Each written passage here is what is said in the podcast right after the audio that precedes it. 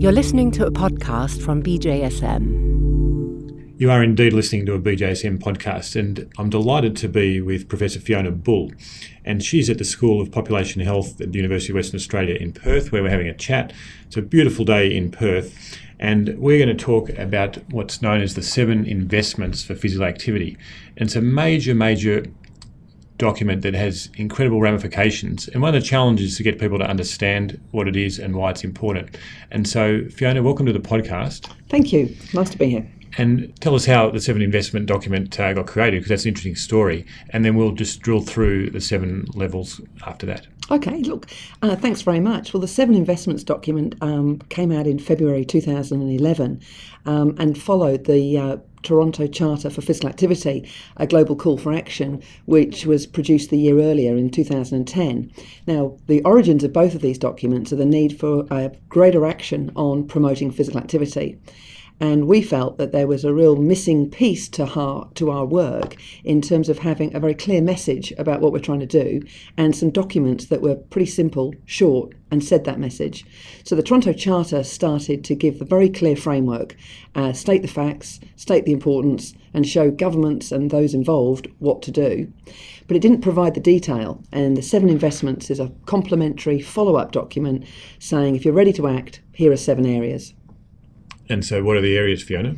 Well, if I can just quickly go through them, the seven areas start with the educational program, sort of overarching communication, then uh, followed by urban design area, creating communities that support activity, transport policies that promote walking and cycling, and then we go into some of the settings. And one setting is the um, school setting, a second setting is the health healthcare, particularly primary care. Thirdly, we've got the community, so whole of community approaches, and lastly, and of course importantly, working through sports, the sports setting. So the seven areas, and each one we can talk about in more detail. Let's do that. Why don't we start with education overall and uh, getting people to be aware well, it's important and it's almost the necessary but insufficient part of our work. We've got to communicate clear messages about the benefits and arguably some of the risks to not being active. Uh, our lifestyles are changing dramatically. Uh, we are moving less, less opportunities, less support environments. But people want to know what do they need to do and why? And it's a bedrock of health promotion, health education. So we want clear, simple messages that being active is good, 150 minutes, regular daily activity of all sorts, whether it's moderate, vigorous, light, walking through sports, whatever. But we need in every country to have that consistent message, of course, built on the incredible science we have that tells us all about those benefits. And there's there are messages for specific populations. You know, we want children to do uh, to do more, and we want them to build um, healthy bones and muscles. So we've got muscle strength training, and similarly for older adults. So we can start to tailor those messages. But I think a core role for any whole of government approach is good, clear, sustained education messages. And listeners can check out Trevor Shilton's podcast that follows this very nicely on the site. So, given that there's good education, the government's committed to this sort of promotion, let's go through um, other changes that fit in with the seven investment document. Well, certainly, I think many now appreciate that telling people um, about their health and telling them what they should be doing is not enough to um, create the kind of sustained behaviour change. So, the next area I'd prioritise would be um, the urban design. We've got to create the places that support people being active, and that's a, that's all about um, the open spaces for play and recreation and sports, retaining those, making them accessible, maintaining them, and these open spaces are under threat with a sort of urban uh, urbanisation and uh, pressure we've got for more housing and, and, and, urban development. So there's an important role there. But in our communities, we want places where people can walk and cycle, and there's a very strong link here to the transport agenda. But we know that people are more active, more likely to get out there and walk and cycle when things are close and convenient and safe. And so we've got a really big role to work with our urban planners, local government, state government, national governments to make sure that the communities we're building for the future actually do build in health. And of course, there's a retrofitting agenda where we've got the opportunity to improve some of the mistakes of the past. And transit links to that, right? Absolutely. So I mentioned walking and cycling, and that's a key area.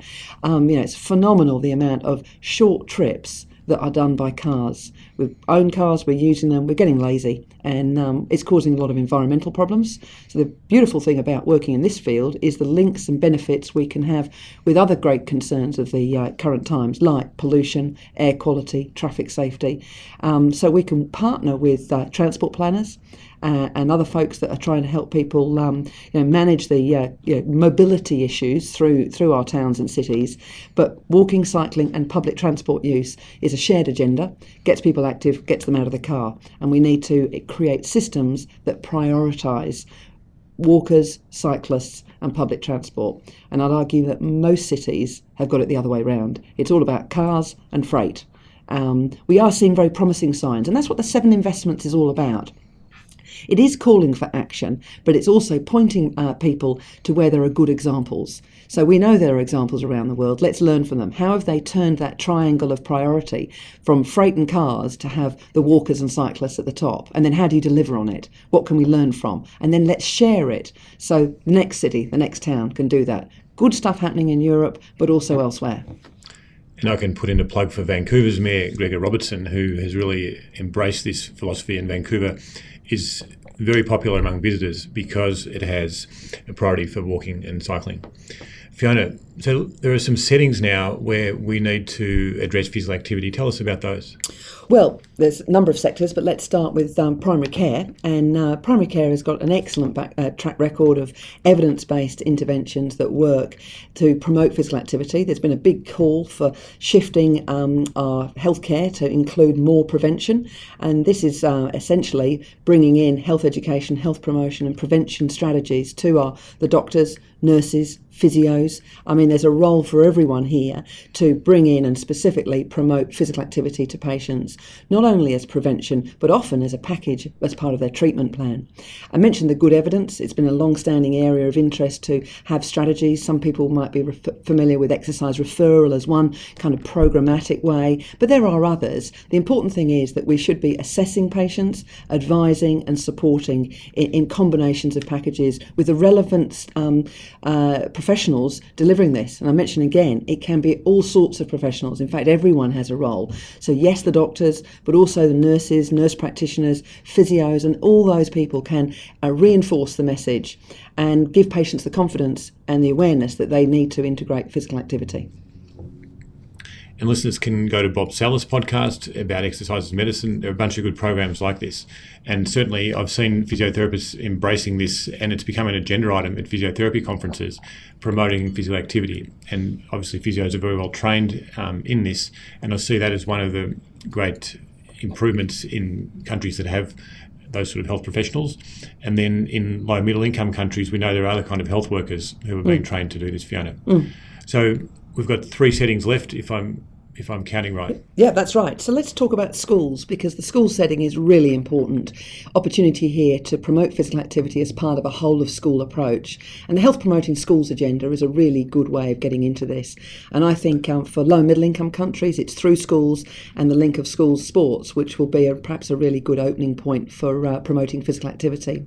The seven investments has one of them being a whole of school approach. Uh, good quality, regular, mandated physical education is going to be bedrock.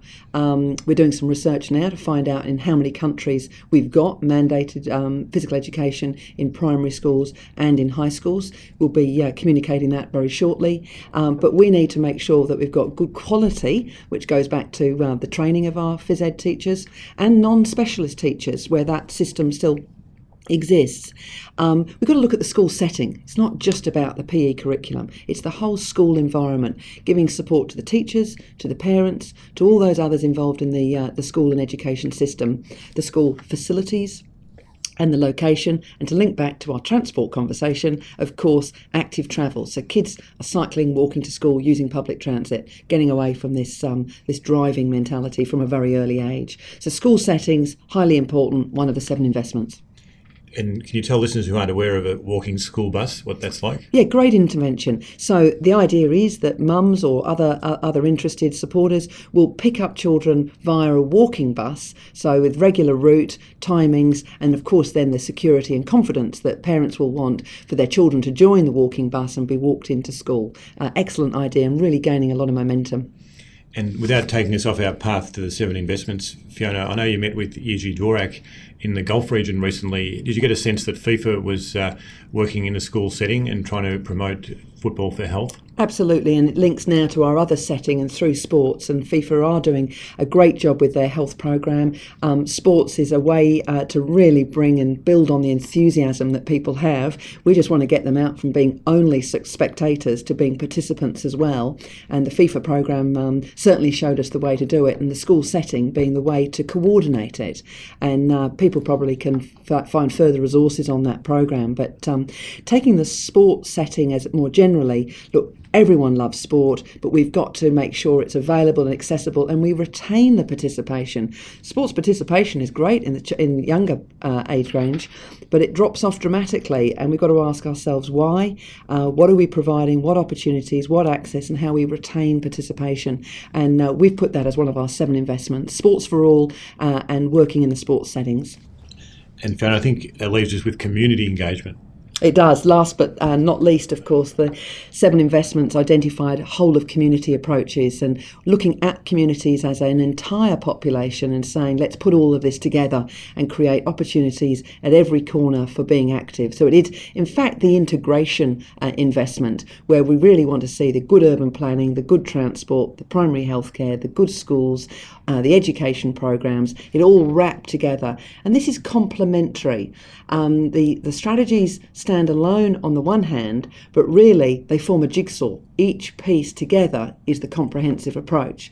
But we know that governments don't find it very easy to take that big picture to, at one bite, and therefore by breaking it into seven areas, any country can get started where the opportunity and synergies exist. It doesn't matter where you start, just start. Promote physical activity, and the seven investments gives you a guide.